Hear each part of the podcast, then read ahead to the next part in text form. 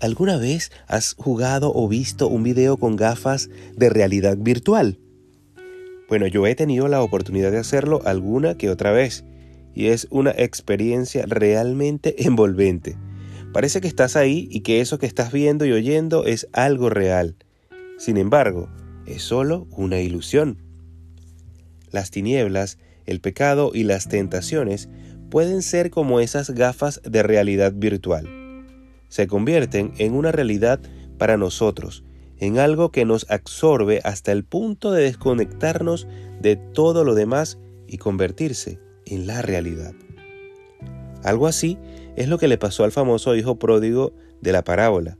Ese joven estaba tan inmerso en sus deseos de disfrutar la herencia de su padre, que perdió de vista todo lo demás, dejándose llevar por un estilo de vida totalmente perdido y sin sentido la parte más preciosa de esta historia es que hubo un momento en el que finalmente volvió en sí. Lo puedes ver en Lucas 15, 17. Y fue en ese momento cuando recibió la claridad necesaria para tomar una decisión muy acertada, la de volver al Padre. ¿Te ha pasado esto alguna vez? Yo he experimentado esto varias veces a lo largo de mi vida, sobre todo en relación al trabajo. Cuando tengo un proyecto que realmente me motiva, puedo estar días enteros trabajando en él sin parar. En esos momentos puedo notar cómo el trabajo se está convirtiendo casi en un ídolo para mí, en algo que me absorbe hasta el punto que me aísla, me afecta en mi relación con Dios y que me hace sentir agotado.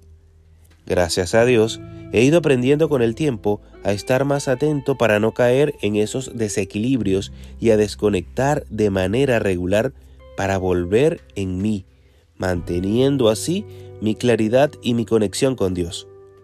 Es tan bueno poder ver las cosas con nuevos ojos. Amigo, hermano, mira todo con nuevos ojos.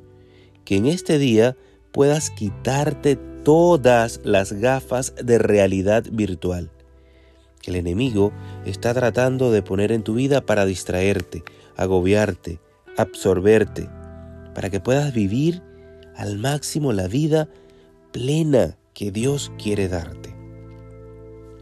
Que Dios sea siempre tu realidad absoluta en tu vida. Que tengan un maravilloso día, que Dios los guarde y los bendiga.